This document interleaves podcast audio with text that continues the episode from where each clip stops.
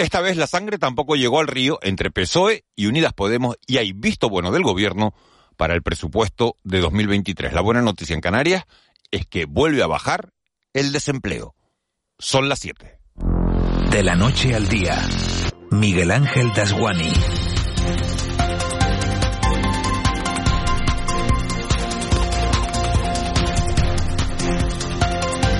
¿Qué tal? Buenos días. Canarias se levanta este miércoles con los mejores datos en materia de empleo de los últimos 14 años.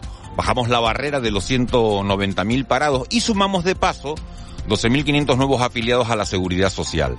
El descenso interanual alcanza ya el 11,5% y eso hace pensar en un buen final de año si la economía no sufre nuevos sobresaltos y sigue la senda prevista de crecimiento. Pero eso es mucho hablar cuando los poderosos del mundo siguen jugando a la guerra. Putin amenaza con ojivas nucleares y Corea del Norte lanza misiles que cruzan el cielo de Japón con la misma alegría que se lanzan los fuegos del Cristo en la laguna o el volador que abre la fiesta del charco en la aldea de San Nicolás.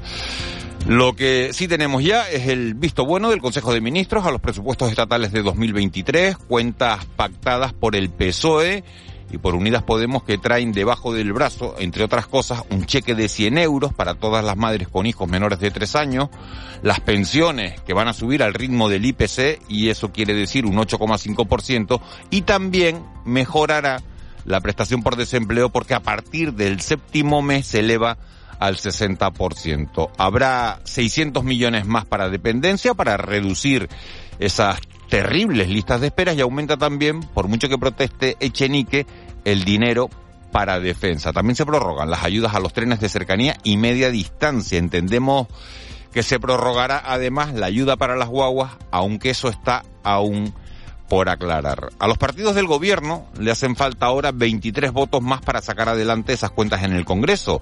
Bildu y PNV han dejado entrever sus condiciones y Esquerra dice lo de siempre, que quien quiera sus votos los va a tener que sudar. Queda por saber qué hará Coalición Canaria en esta etapa tan abierta, porque gobierna el PSOE en Madrid, pero es el PP quien domina las encuestas. Los japoneses, cuando Corea del Norte lanza un misil, se meten bajo tierra. De la noche al día, Miguel Ángel Dasguani. 7 y 2. Vamos con los titulares que marcan la crónica de este miércoles 5 de octubre. Caja 7 te ofrece los titulares del día. Luz verde del Consejo de Ministros a los presupuestos estatales para 2023 con el mayor gasto social de la historia según el gobierno.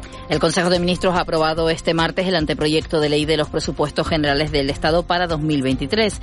Son los terceros presentados por el Ejecutivo de coalición entre PSOE y Unidas Podemos, unas cuentas que, se, que incluirán el mayor gasto público e inversión productivo de la historia, según el Gobierno, en un contexto internacional de alta incertidumbre por el auge de los precios y la guerra en Ucrania. Las pensiones subirán cerca del 8,5% y se amplía la prestación del paro, así como la ayuda por hijo y la bonificación al transporte. María Jesús Montero es la ministra de Hacienda. Unas cuentas públicas que ofrecen seguridad y también estabilidad a las familias españolas y mandan un claro mensaje de cara al exterior sobre la solvencia y el dinamismo de nuestra economía. Es decir, prudencia, responsabilidad, justicia social y eficiencia económica. Bueno, pues sobre esas cuentas hay que decir que el Gobierno de Canarias ha anunciado ya que va a pedir mantener el 50% del descuento en guaguas y tranvía. Y este miércoles lo hará de forma oficial para que esa bonificación al transporte del 50% se prolongue durante todo 2023, tras anunciar ayer el Ministerio de Hacienda que se iba a extender la bonificación de los trenes de cercanías y media distancia en la península. El consejero de Transportes del Gobierno de Canarias es Sebastián Franquis. Esta bonificación del 50% al transporte terrestre, a las guaguas en, en Canarias y al tranvía se extendiera a lo largo de 2023. Después de este anuncio, lógicamente vamos a, a insistir en esa petición que hizo el presidente del gobierno a, a Torres, a la ministra, y además que es lo que hemos aprobado recientemente en el Parlamento de Canarias. Por tanto, mañana enviaremos una comunicación a la, a la ministra. Y vamos con esa noticia que reflejan hoy todas las portadas de los periódicos canarios. El desempleo baja en las islas en 1.600 personas y las afiliaciones a la seguridad social suben en 12.500 nuevos cotizantes. Entre las valoraciones, la del viceconsejero de empleo del gobierno de Canarias, Gustavo Santana, que ha señalado que los datos de empleo demuestran que la hostelería es el sector que da dinamismo a la economía canaria, aunque ha destacado también el crecimiento de nuevos sectores como el audiovisual. Señala que en el dato del pasado mes de septiembre ha tenido un importante papel las incorporaciones en educación, mientras que también ha el buen comportamiento de la contratación indefinida. En mi opinión, creo que esto ha ayudado a estabilizar el dato porque aún así, en términos de PIB, nosotros no hemos recuperado los elementos ni los datos de PIB que teníamos previas a la crisis del COVID-19. Sin embargo, el dato eh, de paro registrado o los datos de la EPA, cuando los traemos aquí, eh, nos están dando una estabilización del dato que yo creo que los cambios normativos han surtido efecto y la Agenda Digital de Canarias recoge 400 proyectos y un presupuesto de 800 millones de euros. Este martes se ha presentado la Agenda Digital de Canarias 2025, elaborado por la Consejería de Economía, Conocimiento y Empleo, a la que el Ejecutivo Regional ha denominado la hoja de ruta para ser el primer archipiélago digital y sostenible del mundo. La consejera del área, Elena Mañez, ha señalado que la digitalización es ya una realidad que mejora la competitividad de Canarias y que permite la incorporación de jóvenes cualificados al mercado laboral. Proyectos que vamos a incorporar eh, que tienen que ver con el blockchain, la ciberseguridad o uno muy potente que estamos trabajando con el sector dirigido a la inteligencia artificial en el sector turístico e información, que es muy importante, la capacitación de las personas, el DigiNova. Estamos formando 800 jóvenes eh, egresados y egresadas universitarias y de FP superior. Hablamos ahora de salud. Sanidad informa de cuatro personas fallecidas por COVID-19 desde el viernes en Canarias. La Consejería de Sanidad del Gobierno de Canarias ha informado que desde el pasado viernes se han contabilizado en el archipiélago 254 nuevos positivos en COVID entre personas de más de 60 años, que es el grupo de población, recordemos, al que se le hace seguimiento. Por otro lado, la Consejería ha comunicado también un nuevo caso de viruela del mono. En total, el archipiélago ha detectado 173 positivos desde el inicio de la alerta sanitaria. Y la última tragedia en materia migratoria cerca de, de, nuestras aguas nos deja un cruce de acusaciones en el Senado sobre el fenómeno migratorio. El senador del Partido Popular, Sergio Ramos, le ha preguntado al ministro de Inclusión, José Luis Escriba, por la política migratoria del Gobierno de España, la que ha calificado de fracaso. El ministro ha reconocido que a Canarias seguirán llegando migrantes, pero al mismo tiempo ha defendido que los migrantes están siendo distribuidos por toda la península y el sistema de acogida está al 30% en el archipiélago. Escuchamos por un lado al senador del Partido Popular, Sergio Ramos, y por otro al ministro Escriba. Con este bochorno y con esta chulería, permítame la expresión, no hay. Señoría, vaya terminando, no senador derecho, Ramos Acosta. No hay derecho. Las cifras son aplastantes y ustedes han fracasado en materia de inmigración en Canarias. Dejen de faltarle el respeto a todos los canarios. Siguen llegando migrantes, seguirán llegando migrantes porque África es África, la geografía de Canarias y de España es la que es. Pero hoy ya no hay un problema migratorio en Canarias. Es decir, los estamos distribuyendo por toda la península.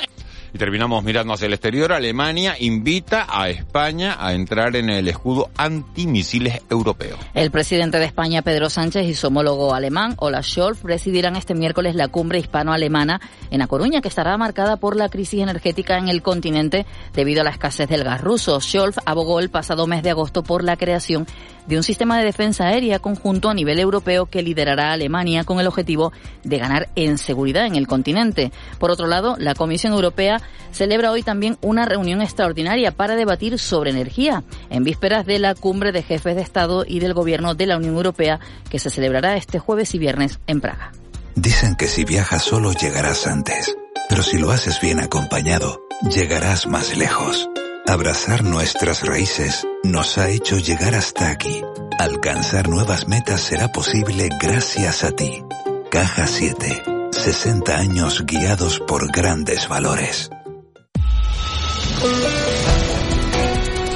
7 y 9, vamos ya con la actualidad del mundo del deporte. Derrota del Atlético de Madrid 2-0 y del Barça 1-0 en la Champions. Se complican su continuidad en la competición. Y aquí nosotros pendientes del inicio de la Liga Femenina de Baloncesto. Mañana juega el Clarinos, esta tarde le toca el turno al Spar Gran Canaria y también juega hoy el Lenovo en competición europea. Moisés Rodríguez, buenos días. Buenos días, Miguel Ángel. El Lenovo Tenerife inicia hoy su séptima participación en la Champions, competición en la que defienden el título que conquistaron el curso pasado. Los de Vidorreta debutan a partir de las siete y media de la tarde en el Santiago Martín ante el Ritas Vilnius de Lituania. Tenemos un grupo exigente y, y, lo que tenemos que ir es partido a partido y tratar de sacar el primero en casa puede ser decisivo de cara a no meterte en problemas. Y también hoy arranca la Liga Femenina. El Spar Gran Canaria debuta a partir de las siete y media de la tarde en la pista de las vigentes campeonas, el Perfumerías Avenida. Mañana se producirá el estreno del Clarinos, que debuta en casa ante el Movistar Estudiantes. En la NBA, el Gran Canario Santi Aldama está teniendo un gran inicio de pretemporada con el conjunto de los Memphis Grizzlies. Promedia 17 puntos y 7 rebotes en los dos primeros partidos de preparación. Vamos eh, ya con fútbol. El Pichichi de la Unión Deportiva Las Palmas, Marc Cardona, va a estar unas tres semanas de baja por la microrotura que se produjo en el choque del pasado sábado en Miranda de Ebro. Esto le hará perderse los encuentros ante Ibiza, Lugo y Ponferradina y probablemente también ante el Cartagena. Y en el Club Deportivo Tenerife nos quedamos con palabras del guardameta Juan Soriano. Asegura que aunque los resultados no están siendo los deseados en este inicio de temporada, no tienen dudas sobre el trabajo que hacen y que dará sus frutos. Desde el primer momento no, entre nosotros no, no he visto ninguna duda, hemos estado todos unidos y hay que seguir en esta línea y que los resultados van a llegar y que vamos a dar grandes alegrías. Y cerramos en los deportes Miguel Ángel con tenis. El gran canario David Vega y el brasileño Rafa Matos debutan a partir de las 9 de la mañana en el ATP de Tokio ante el mexicano Hans Verdugo y el serbio Kemanovic. 7 y 11, conectamos de nuevo con Vicky Palma, jefe de meteorología de, de Radio Televisión Canarias. Vicky, buenos días de nuevo. Buenos días, Miguel Ángel. Mira, puede decir la temperatura en el cercado y tú decir lo del calor y dice 22, en Icó 24 grados a, la, a las 6 de la mañana, 22 en Guamasa, 26 en Puerto Rico, en el sur de Gran Canaria. Ha empezado todo el mundo a mandar la temperatura y es verdad que hace calor, ¿eh? Sí, hace calor. Calor y calima. Calor y calima, de todas formas, no deja de ser algo que suele pasar eh, casi siempre en, en, el mes de octubre, que tengamos unos días de, de bastante calor.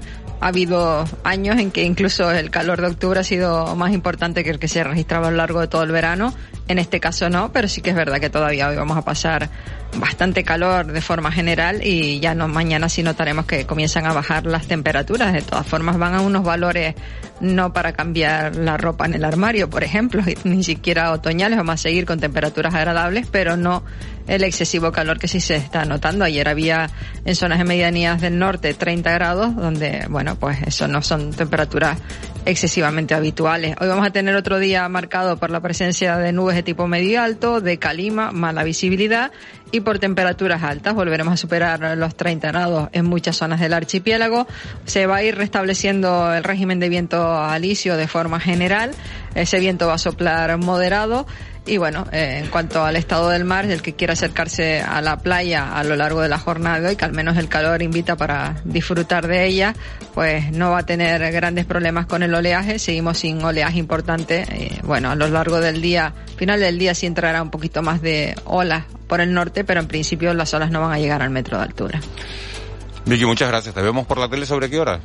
Hoy a mediodía, hoy, ah, le hoy, toca, no, hoy... hoy... le toca a Edgar hacer el buenos días. Ah, o sea que tienen divididas tú la radio y él la tele. Hoy el buenos días en la tele, sí, yo hago la radio y después hago la telenoticias. Oye, qué, qué, qué, bien, me voy, a, me voy, a, planificar yo así con Eva García. Vicky, gracias, pues te vemos a mediodía entonces. Hasta luego, buenos Hasta días. ahora, un saludo. 7, 7 y 13, nos siguen llegando mensajes, dice 26 grados en San Andrés. Bueno, lo que pasa es que en Canarias hay muchos lugares llamados San Andrés. A ver si, a ver si aclaramos en, en qué San Andrés. Si de San Andrés, el, el, a ver qué San Andrés es. Laura Otero, 112, muy buenos días. Hola, buenos días. ¿Cómo han transcurrido las últimas horas?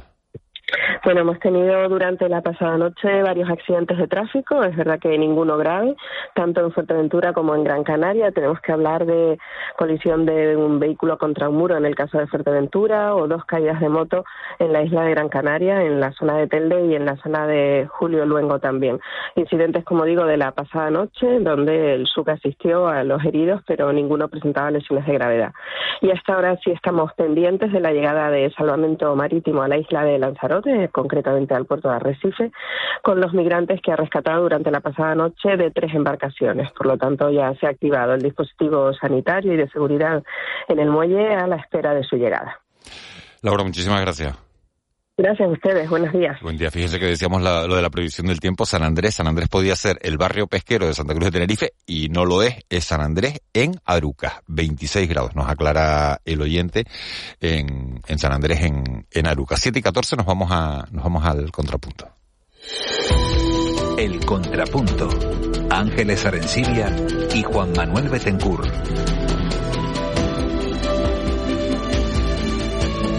7 y 14 estamos viviendo un momento de tensión, aunque el oyente no lo sabe, en la radio. Nos hemos quedado solos, sin, sin realizador, porque... Ah, no para tanto, Miguel Ángel. Buenos días. El oyente tiene que saberlo. Ángeles Arencibia, tienes que saberlo. Ha entrado, ha, entrado, ha entrado, una cucaracha. ¿Crees que era ha entrado una cucaracha en el control técnico. Y, y, bueno, esta circunstancia en los tres años de la temporada. ha tomado el mando la cucaracha. ha tomado el mando la cucaracha porque ha salido todo el mundo corriendo. Ha salido todo el mundo corriendo, entonces nos han dejado, menos mal, dice, te abro el micrófono y, y, y, te dejo y te dejo abierto. Entonces eh, bueno hasta que hasta que aniquilen a la cucaracha vamos crees que era necesario este la van a utilizar ahora para este ejercicio de sinceridad sí. de, transparencia sí sí yo creo que sí era necesario pues Molina ya sabes qué canción tienes que poner ahora ¿eh? Sí. no hombre es que eh, eh ustedes eh, qué hacen en, en, este caso le tienen tanto pánico como para salir de una habitación yo la mato. Sí pero no te, no te vas de la habitación no no, bueno, si, si estoy descalza, sí, ¿eh? Si estoy descalzo, sí, pero no creo que estén descalzos ahí. Yo cojo una chola. Bueno, pero exacto, no, no te va. En fin. Chola piso. Bueno, es un, eh, seguramente haya sido un exceso de sinceridad, pero me gusta que los oyentes sepan lo que está, ya, ya, ya. Lo, que, lo que está, lo que está pasando. Bueno, lo que está pasando en la actualidad. Vamos a, a lo importante. Esto es anecdótico, pero ha sido muy gracioso, la verdad, ver a, a el bote que ha pegado, el bote que ha pegado Molina. Molina, que es un rockero, que una, es un tío una, duro, pregunta, dice, me lo está diciendo por línea interna, dice, es pánico, pánico, pánico lo que tengo. Los ratones le dan igual, pero las cucarachas, pánico. En a ver fin. si fue un sabotaje eso. ¿De quién? No sé, de alguien que sabía que no tenía sé. pánico a la Bueno, cucaracha. vámonos con, con, los asuntos que interesan de verdad a los oyentes. Aprobación de los, los presupuestos por parte del gobierno. Ahora falta eh, el visto bueno del Congreso. Para eso necesitan PSOE y Unidas Podemos 23 votos más, aunque ya Más País ha dicho que con ellos prácticamente pueden contar. Esquerra Rufián se puso ayer un poco gallito diciendo que, que lo van a tener que sudar, pero bueno, no dijo no. Eh, bueno.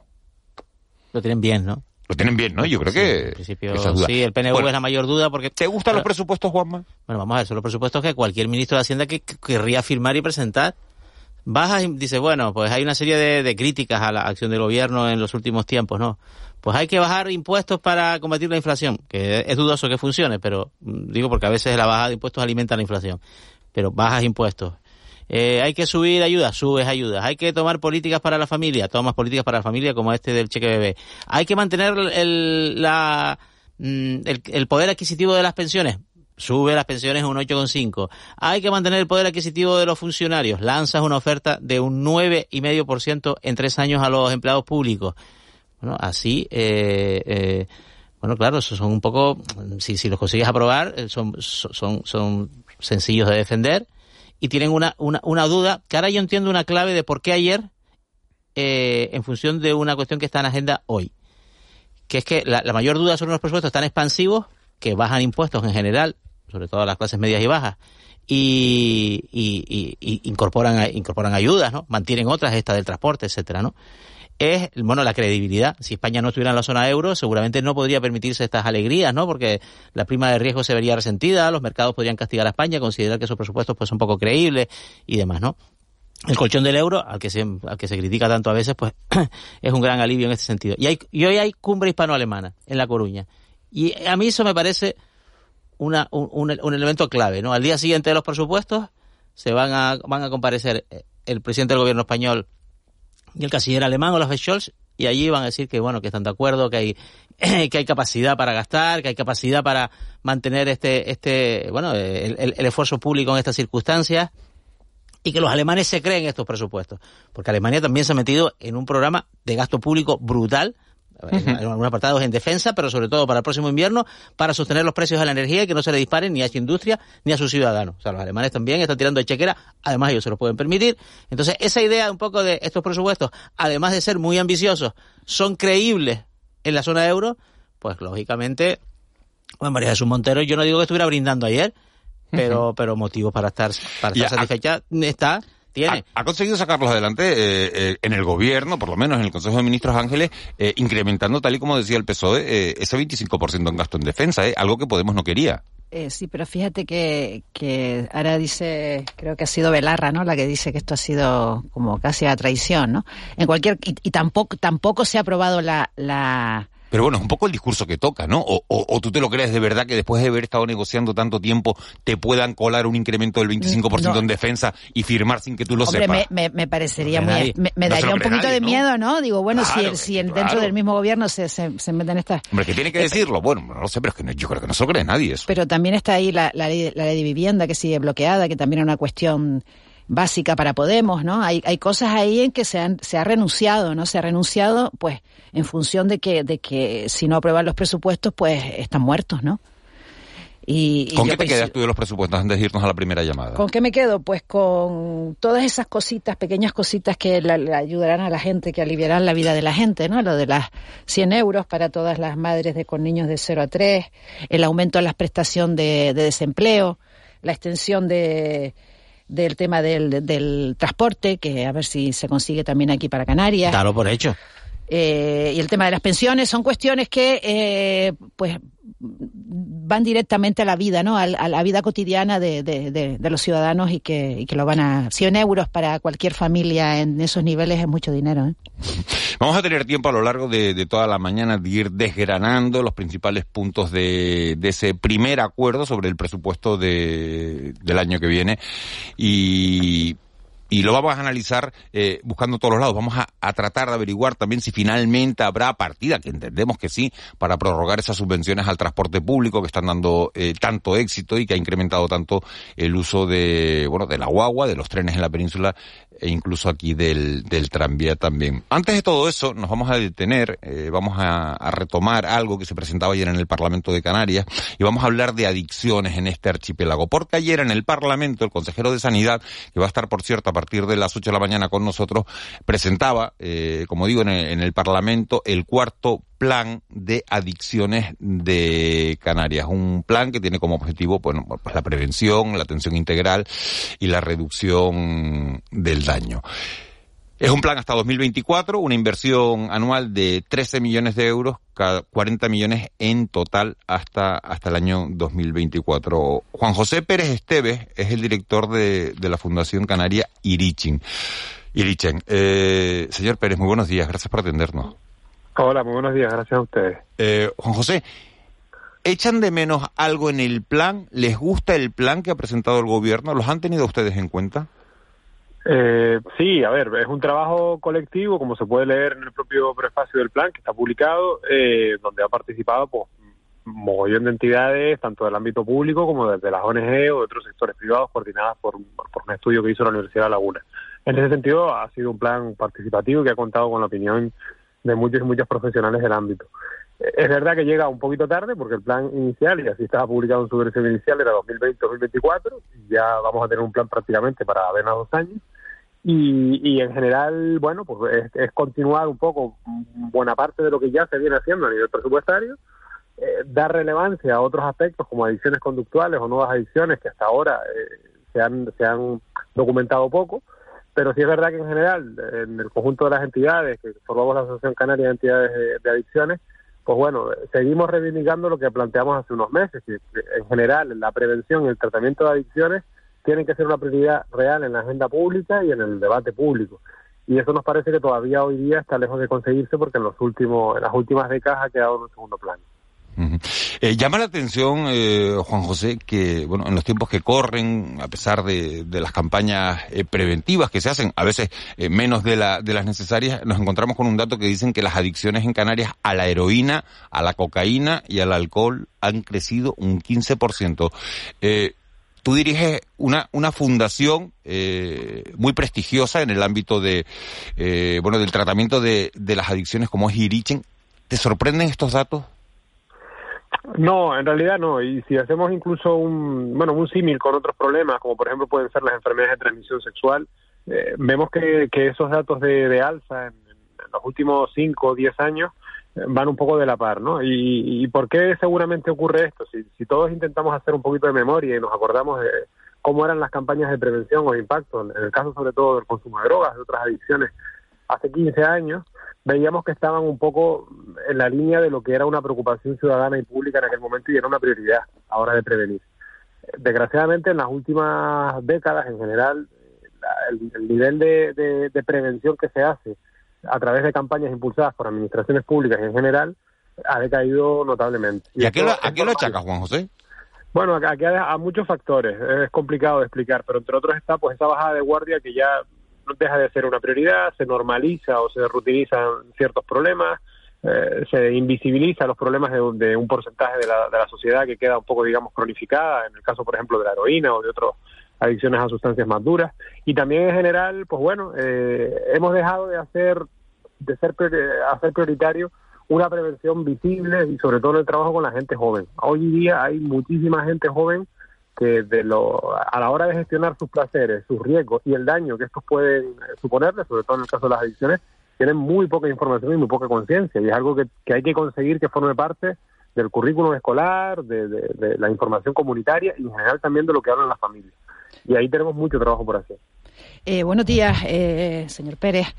Eh, me llama la atención este aumento que en el aumento de adicciones eh, así más clásicas, el alcohol, la heroína, la cocaína, me llama la atención la, eh, la permanencia de la heroína como, ah. como, como droga importante, ¿no?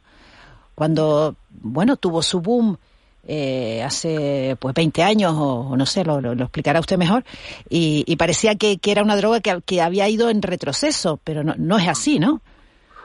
Vamos a ver, si lo intentamos ver bajo un crisol, un prisma un poquito más amplio y lo conectamos con otra serie de problemas sociales que hay en nuestra comunidad, eh, podemos, yo creo que entender por qué ocurre eso. En el caso, por ejemplo, de, una droga que conduce a la marginalidad o, tiene los efectos que tiene en el caso de la heroína y que conocemos bien lo que hizo generaciones aquí durante muchos años. Eh, nadie está exento de tener un problema de adicción o de, verse en una situación de abuso de drogas. Pero si, si también hacemos memoria o si ponemos un poco el foco hoy, la mayoría de la población que tiene un problema de, dependencia, de consumo, de abuso eh, a la heroína, es población que está en una situación de marginalidad, pero en la gran mayoría de los casos viene de situaciones de exclusión, es decir, gente sin recursos o de zonas deprimidas de nuestro entorno. Si la pobreza estructural que existe en nuestra comunidad eh, no solo no se revierte, sino que incluso se amplifica y la desigualdad crece, hasta cierto punto es normal que este tipo de consumo que están muy orientados a esa población, pues por el coste que tienen, por la forma, por bueno, un poco por la, la, historia, la trayectoria y la cultura que hay en torno al consumo de heroína, es normal que esto no solo se mantenga, sino que incluso si encima además hay una menor prevención y una menor conciencia pública, es posible que aumente en el futuro. Y al final siempre va de la mano también de aquellas tensiones o problemas sociales en general que hay, que no se pueden desconectar de ellos, ¿no? Y todos los fenómenos que tienen que ver con exclusión social, falta de vivienda, de empleo, de alternativas de ocio, problemas de violencia, etcétera, etcétera, etcétera, son un caldo de cultivo magnífico para que este tipo de problemas crezcan. Entonces, mm, nos llama la atención porque es algo que pensábamos que estaba poco menos que olvidado, pero estaba olvidado porque no lo hemos no lo hemos mirado, no le hemos puesto atención. El fenómeno ahí está y, es normal hasta cierto punto que si los procesos de igualdad y exclusión crecen, este fenómeno va a crecer. Eh, señor Pérez, buenos días. Mm, el consejero de Sanidad ayer en la comparecencia destacó que, que también había una preocupación por el, consumo de hipnosedantes. ¿A, qué se refiere exactamente? Porque luego habla del cannabis, entonces no sé si se refiere exactamente al cannabis, que también le quería preguntar por qué hacemos con el cannabis, que genera tanto debate. Pero cuando habla de los hipnosedantes, ¿se refiere a las pastillas, a, otra, a, qué clase de sustancias que, que, están ahí un poco amenazando la, la, salud de la población? Sí, bueno, no, no estoy seguro, habría que preguntárselo a él, pero yo creo que se refería más a esta parte, a los psicofármacos, ansiolíticos, benzodiazepinas y derivados. Es decir, por, por, por explicarlo muy, muy, muy brevemente, aquellas que son medicamentos de los cuales una parte de la población depende y en muchos casos abusa o mal usa pero que no son drogas de, de en muchos casos de venta fuera del, del, circuito farmacéutico. Sí es verdad que hay un segundo mercado que personas que se dedican a vender fármacos que se sacan con receta en primera instancia, pero al final también pone pone de relieve un problema social grave y es que, que además ahí podemos poner la lupa, lo que hemos dicho en los últimos años, de quién es el público mayor o que sufren ese tipo de problemas. Y hablamos en muchos casos, sobre todo, en casi en un 75%, si vemos quién tiene pautado ese tipo de fármacos en los centros de salud, de mujeres y además mujeres de cierta edad. Con lo cual no podemos desconectarlo de problemas que tienen que ver con ese perfil, es decir, gente que, que, está sola, que ha sufrido violencia sexual, violencia de género, que tiene a cargo a, mayores o a menores, es decir, gente que sufre un, digamos, un estrés, una problemática en su vida cotidiana que le lleva al uso y por tanto al mal uso o al abuso de este tipo de sustancias. Eso por un lado.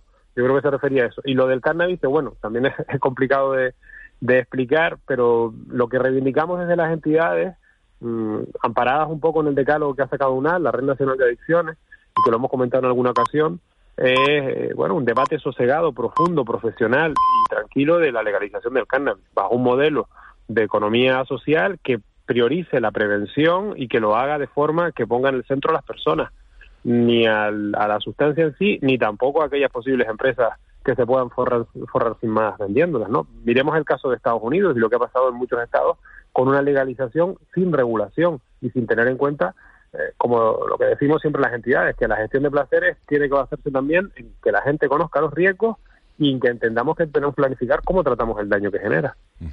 Juan José Pérez, estamos hablando ahora de eh, bueno de esas adicciones de bueno pues de, toda la vida, ¿no? De la heroína, la cocaína, el alcohol, el cannabis, pero hay eh, usted hablaba antes de que hay nuevas adicciones. Hay muchos padres que nos están oyendo ahora que tienen hijos en, edad adolescente, que están temerosos de que sus hijos eh, puedan caer en una adicción. ¿Cuáles son las nuevas adicciones?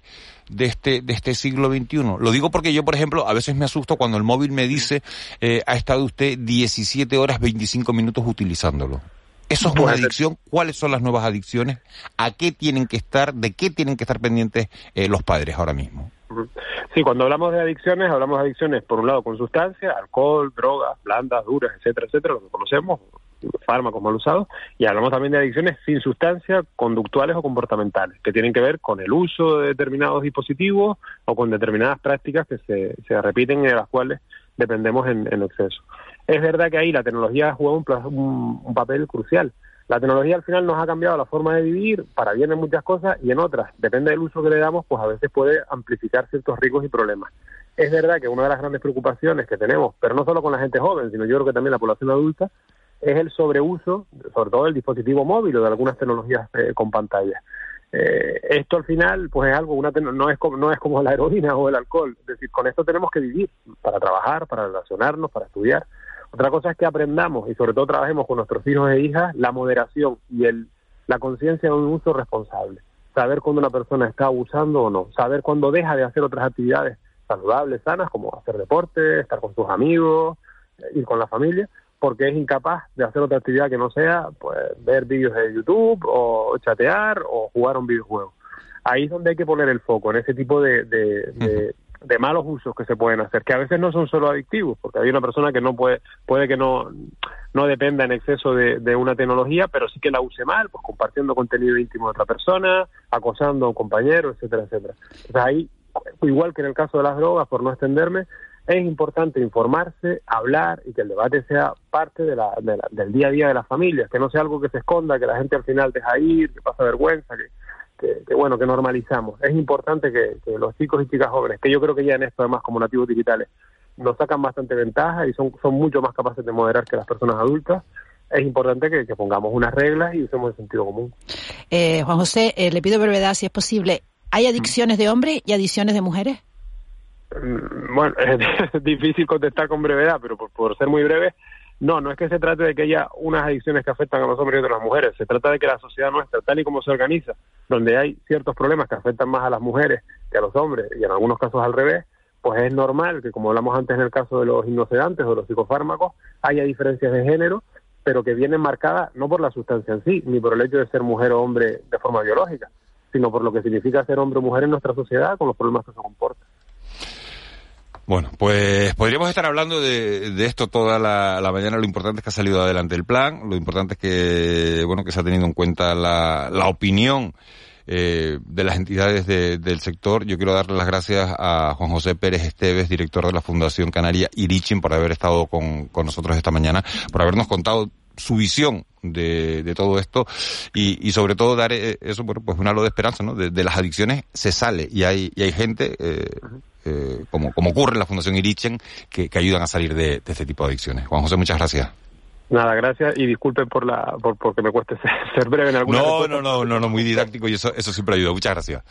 Gracias a ustedes. Siete, siete y treinta y cuatro minutos de, de la mañana. Tratamos de, bueno, de que la sociedad avance, de que la sociedad se desarrolle, de que la gente no caiga en esas, en esas adicciones y, y bueno, eh, el motor, eh, el desarrollo de, de, todo esto pasa también por la, por la, por la economía. Ayer nos encontrábamos con, con una rueda de prensa, con la presentación de, de un plan que se llama Progresa Canarias, que han suscrito las dos confederaciones de empresarias, de empresarios de este, de este archipiélago. Ese plan, Progresa Canarias, busca impulsar la presencia femenina en, en cargos directivos. Tenemos comunicación con José Cristóbal García, que es vicepresidente de la Confederación Canaria de Empresarios. Señor García, muy buenos días.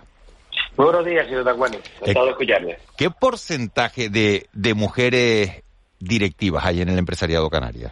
canario? Uy, no, no, no tenemos esa cifra. Lo que sí es cierto, no sabemos exactamente cuántas son. Lo que sí es cierto que eh, el programa tiene un éxito tremendo, ¿no? De, realmente hemos seleccionado 30 personas y se han presentado más de 100 para intentar eh, participar en este proyecto de que intenta que va dirigido a, a personas con un grado de formación superior, a mujeres con un grado de formación superior que tienen una ya un nivel de responsabilidad importante en la empresa y son una, una, programación muy especial, muy dirigida, muy orientada, muy muy individualizada, ¿no?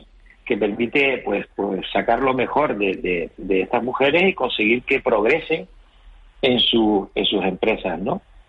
A veces son las propias empresas en gran medida las que apoyan este tipo de, de, a estas personas, ¿no? Porque es un proyecto caro. En este momento, esta, esta primera primera promoción que se ha hecho ha sido con el apoyo del gobierno de Canarias, pero si ya hay más de 350 mujeres eh, formadas en España con los últimos programas que se han desarrollado en Madrid y en otras zonas de España.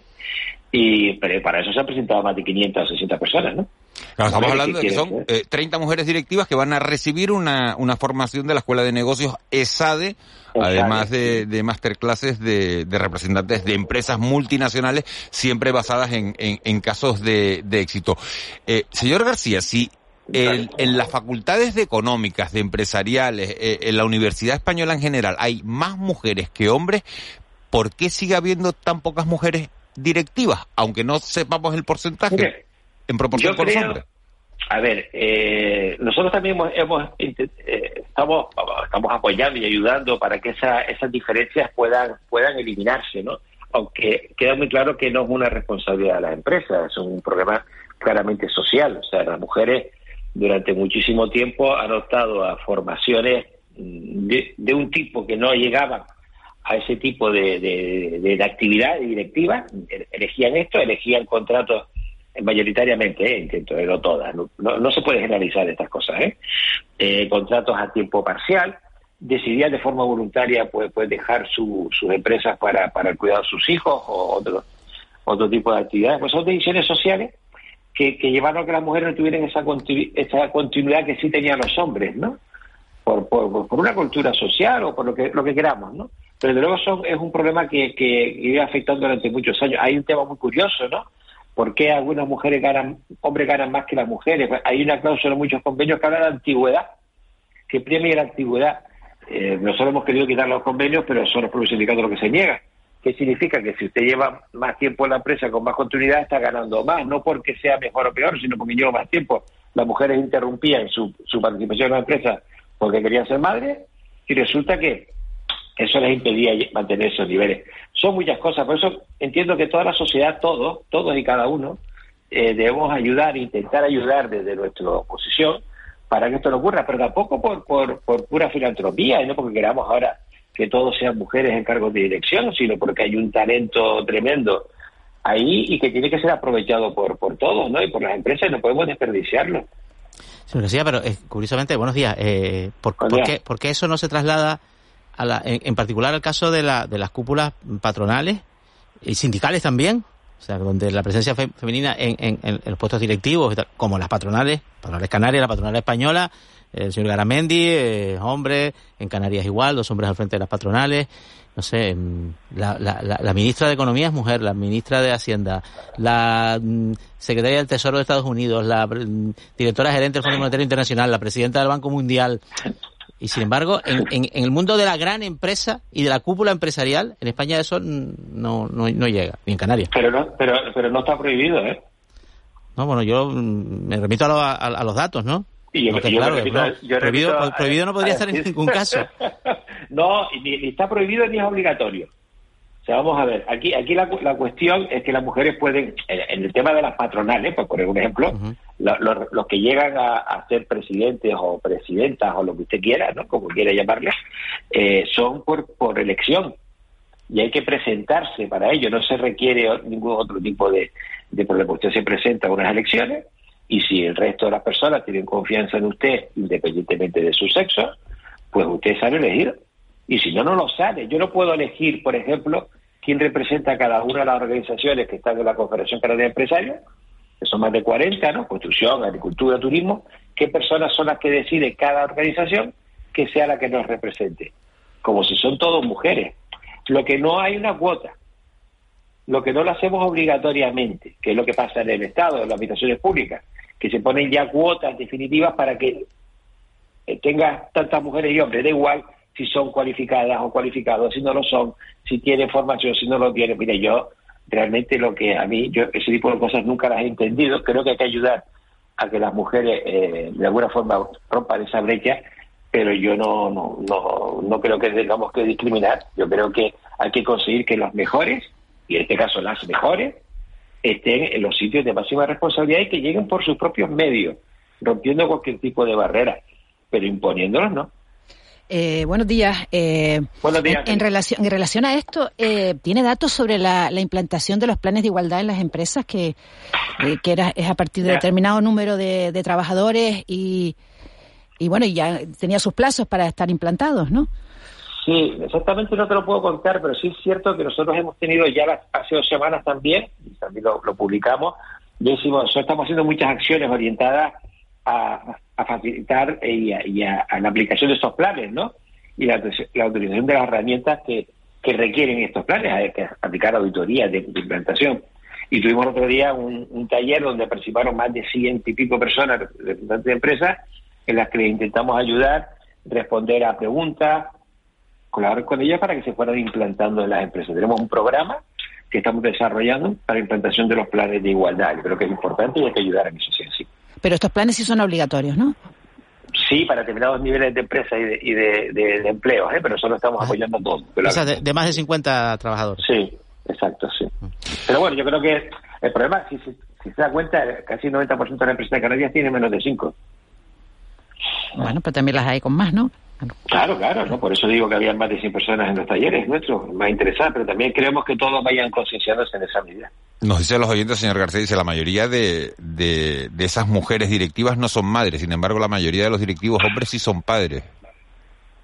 Ah, pues no lo sé. Yo no le pregunto si son madres o padres a nadie que vamos a ayudar a formar.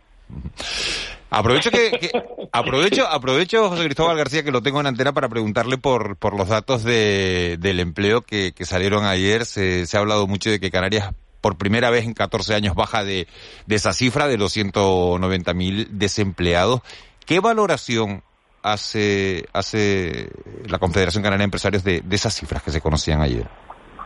Mira, eh, son, buenas. Hay, hay, vamos, cuando crece el empleo no, no puedes pensar en otra dirección. Lo que pasa es que yo personalmente tengo últimamente un, unos sentimientos complejos de hacia dónde vamos, ¿no? Porque hay determinados niveles de incertidumbre. Es cierto que Canarias, gracias al turismo, aunque no fue el turismo lo que creó más empleo el, mes pasado, ¿eh? fue básicamente educación, eh, servicios administrativos, pero hay otros sectores que no, no fueron los que impulsaron tal turismo creció pero menos que el impulso perdón que el impulso que llevaba en los últimos meses no la, la gran pregunta ahí es qué va a pasar en los próximos meses no cómo vamos a afrontar el invierno que en principio es positivo que en principio Canarias eh, creemos que está teniendo un comportamiento mejor que el resto del estado precisamente por el impulso de los servicios que fue lo que nos castigó muchísimo en la pandemia. Fuimos fuimos la comunidad más castigada de España no porque si vivimos de los servicios y, no podemos relacionarnos con las personas, pues no podemos crear economía, no podemos crecer, no podemos impulsarnos, ¿no? Sin embargo, eso ahora está permitiendo que Canarias crezca más que España, que España crezca más que Europa. Y Europa, la Europa más industrializada en este momento es la más castigada por la actividad económica. ¿Que eso nos afecta a nosotros también? Pues claro, eh, nuestros clientes son alemanes, ¿no? Alemanes, ingleses, y Alemania, Inglaterra, ya sabemos los problemas que tiene. Alemania, una Alemania industrializada con graves problemas por los efectos de, la carestía de la energía, ¿no? Y, del gas. Todos esos coletazos nos pueden dar una tortita, ¿no? Entonces, estamos en mejor posición por, por nuestra actividad, por, por nuestra por donde estamos, pero, pero bueno, con, precaución y con cuidado. Ojalá podamos mantener todas las previsiones de aquí al año que viene de todos los organismos públicos se tiñen de rojo. ¿eh? Se están haciendo todas a la baja, con una alta inflación y por estos problemas que, que, seguimos soportando y soportando sobre todo ellos, los ucranianos, en, este grave conflicto que tenemos en Ucrania. ¿Cuál, ¿Cuál es su lectura, señor García, sobre los presupuestos generales de Estado, sobre lo que se sabe, ¿no? Que es bastante. Pues son, expansivos, está claro, ¿no? Bajan cargas fiscales y elevan el gasto, ¿no? Sí, sí, bueno, no sé. Eh, yo, yo de verdad no, todavía no he tenido tiempo de estudiarlos con, con, con, profundidad, ¿no? No me quiero basar por una nota de prensa, ¿no? Ni de algún comentario que se han hecho. Yo, la verdad que esperaba que fueran unos unos presupuestos electoralistas, ¿no? Y es cierto, y ahí vamos, se está haciendo es curioso declaraciones que, que se hacen, ¿no? De, todo tipo, ¿no? Que, y, que, y que de verdad no, yo creo que no afrontan el verdadero problema que tiene la economía, pero quiero analizarlos con cuidado, no me gusta hablar sin, sin verlos, sin verlos de verdad y en profundidad. José Cristóbal García, vicepresidente de la Confederación Canaria de Empresarios, muchísimas gracias por haber estado con nosotros esta mañana. A ustedes, encantado de escucharles. Un abrazo grande. 7, 7.45, 8, 8 menos cuarto de, de la mañana. Hablábamos con José Cristóbal García, fíjense, de esos datos de, del empleo que, que se conocían ayer, unos datos que, bueno, que tanto la patronal, como acaban de oír, como los sindicatos, como el propio gobierno, valoran de, de, positivos, por lo menos en, en Canarias, porque, eh, bueno, por primera vez en 14 años se baja de esa cifra, de esa barrera psicológica de los 190.000 desempleados. Nosotros hoy queremos hablar de empleo, eh, pero queremos hacerlo desde una, desde una perspectiva distinta, y es la dificultad que encuentran determinados colectivos a la hora de poder conseguir un, un, puesto de trabajo. Y nos estamos refiriendo a los mayores de, de 50 años. Cayetana de la Guerra es la directora de, en Canarias y en Andalucía de Talent Senior, una empresa eh, que se dedica, Cayetana de la Guerra, muy buenos días. Hola, buenos días, Miguel Ángel. A, a tratar de, de, encontrar puestos de trabajo para, para personas de una determinada edad. ¿De qué rango? Sí, nosotros eh, entendemos el, al profesional senior como aquellas personas de 50 años en adelante. Eh, en esa franja es en la que nos focalizamos.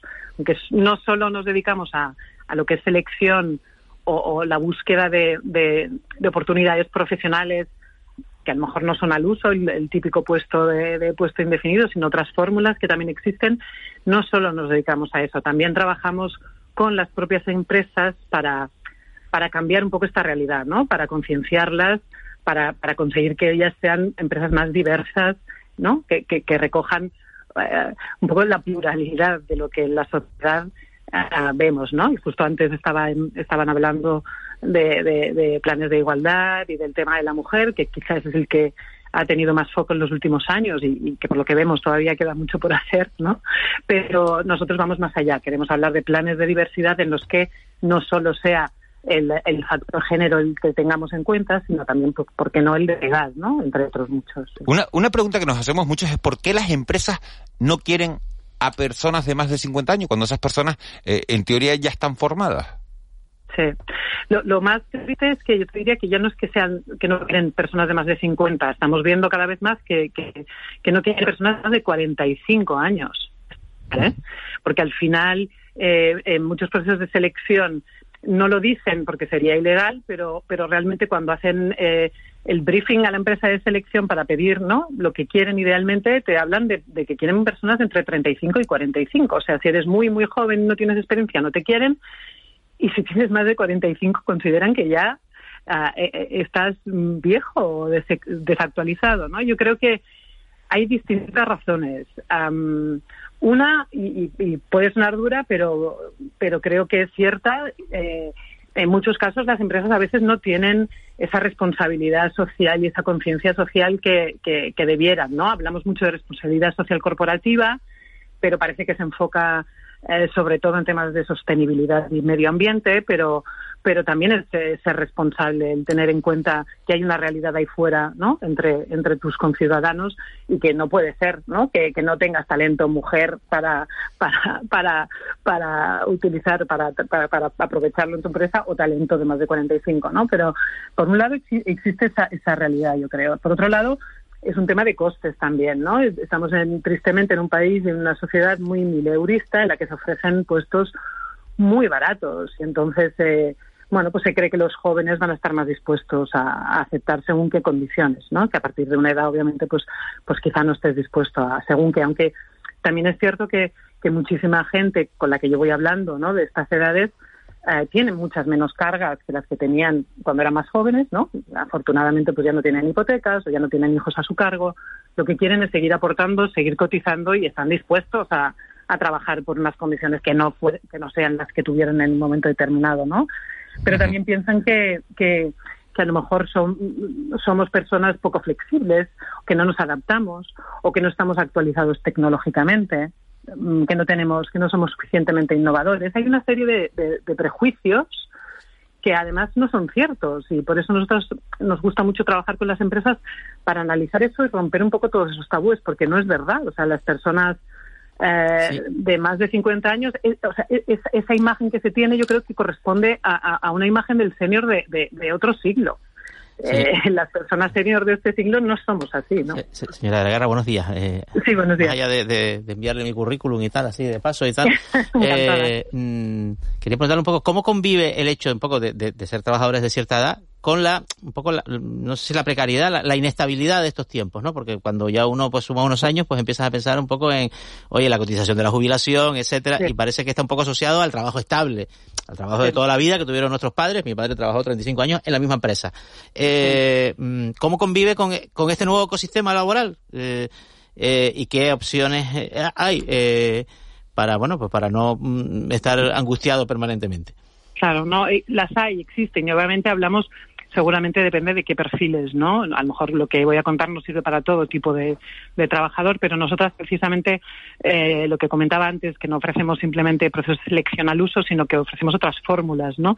Eh, lo que vemos que funciona mucho y nos piden muchas empresas es lo que nosotros llamamos el management externo o el interim management, es decir, fórmulas en las que la, la persona trabajadora no está integrada en la plantilla de la compañía, pero trabaja por proyectos, ¿no? Eh, tenemos ahora pues bajas de paternidad, de maternidad o un nuevo proyecto en el que tengo que internacionalizar mi empresa o entrar en un mercado que yo no conozco. O sea, es que mejor que tirar de un senior que desde el minuto cero va a poder eh, darte respuesta por, por su experiencia y su conocimiento y lo hace como un freelance, ¿no? Como un autónomo, como alguien externo a la compañía.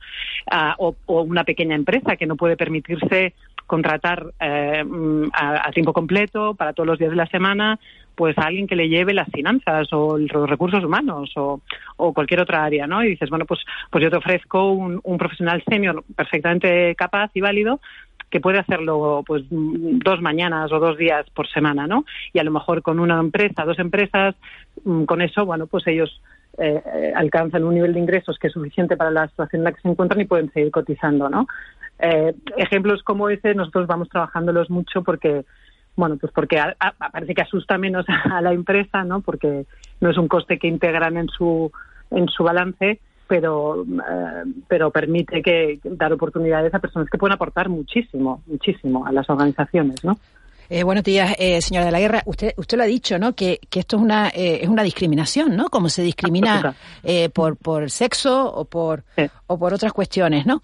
Eh, y, y, también lo ha dicho usted, ¿no? Los, las personas eh, senior de nuestra generación no somos los mismos senior que fueron nuestros padres, ¿no? Se dice que los 50 son los nuevos 30, estoy exagerando un poco, pero, pero bueno, eh, eh, ¿cómo, se, ¿cómo se cambia esto? ¿Solo con persuasión o, o, o podría ser eh, factible algún otro tipo de medida? Me refiero a alguna, alguna medida eh, que pueda adoptar el gobierno, no sé si incluso legislativa, no lo sé.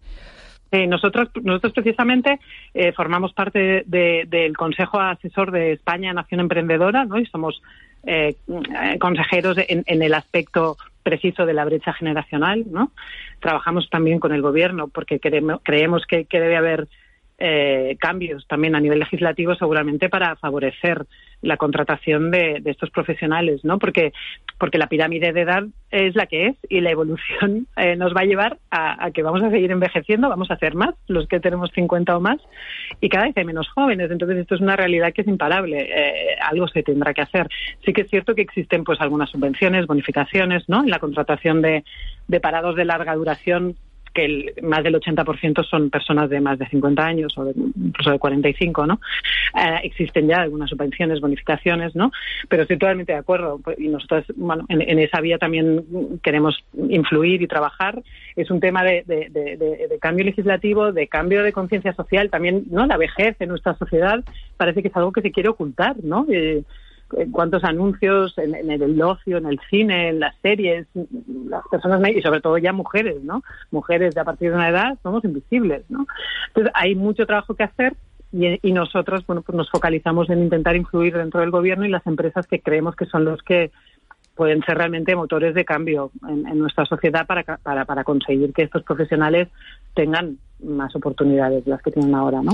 Cayetana de la Guerra, una, última cuestión porque nos quedamos prácticamente eh, sin tiempo. Alguien que nos esté oyendo, que tenga más de 50 años, que esté en el paro, que tenga un trabajo que no sea lo suficientemente estable y diga, bueno, pues, ¿se dirige a Talent Senior y ustedes le encuentran trabajo o cómo, o cómo funciona esto? Sí, bueno, nos gustaría poderle encontrar a todos aquellos que se dirigen a nosotros. Imagino son miles y es difícil, ¿no? Porque luego, para, para conseguírselo, nosotros tenemos que hacer nuestro trabajo y hacerlo bien, que es conseguir empresas que, estén dispuestas, ¿no? A, que les propongamos candidatos de 50 o más, ¿no? Pero sí, sí, nosotros tenemos una base de datos. Eh, cualquier persona que se ponga en contacto con nosotros eh, intentamos eh, mantener una pequeña entrevista para conocerla, Um, incluso, bueno, no, es nuestro objetivo, o sea, no trabajamos eh, en, en, en, en, dar un coaching, ¿no? Un acompañamiento muy cercano a, las personas en cómo tienen que preparar su currículum, qué tienen que hacer, pero sí que les damos, ¿no? En una entrevista que mantenemos con ellos, algunas pautas de lo que tienen que hacer. A veces, claro, son personas que llevan muchos años en la misma empresa, con lo cual se encuentran ante una situación nueva, ¿no? No saben ni por dónde empezar. O sea, que hay vida a partir de los 50. ¿Perdón? Hay vida a partir de los 50. Bueno, hay muchísima vida, muchísima, ¿verdad? Bueno, pues queda, queda ese, ese mensaje. Eh, los datos de ayer por lo menos invitan a, cierto optimismo porque fíjense, en ese, en ese grupo de mayores de 45 años, el paro, eh, el paro registrado descendió en Canarias un, un 7%. Por lo menos, por lo menos es un soplo a, a la esperanza. Cayetana de, de la Guerra, directora en Canarias y Andalucía de Talent Senior. Muchísimas gracias por haber estado con nosotros esta mañana. Muchísimas gracias por la invitación, un placer. Un placer. 7 y, y 57. Vamos con nuestro sonido del día.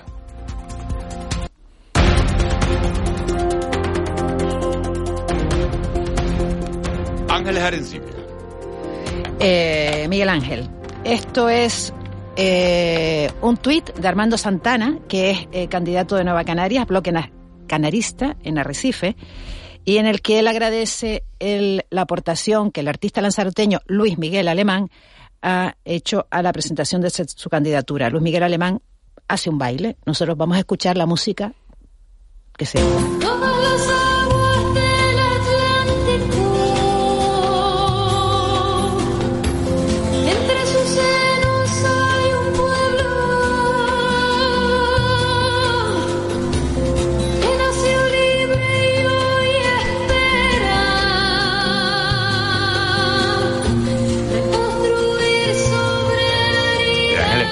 haciendo una candidatura por todo lo alto, ¿no? Eh, bueno, yo solo he visto el tweet, la verdad, pero la, la, canción, ¿no? Es lo que, lo que me... La letra. La letra, bueno, la canción que es la, es la Aguañac. Aguañac. Taburiente, claro. taburiente, ¿no? Una canción muy política. Es una, canción del año 78, ¿no? Una canción muy política, muy asociada a la izquierda nacionalista canaria y que Nueva Canarias utiliza con con relativa, relativa frecuencia, eh, dentro un poco, dentro de la simbología, que, que, hay una cosa curiosa, que hay dos fuerzas nacionalistas en las islas que compiten, compiten a veces en el uso de la simbología, la música es una de ellas, ¿no?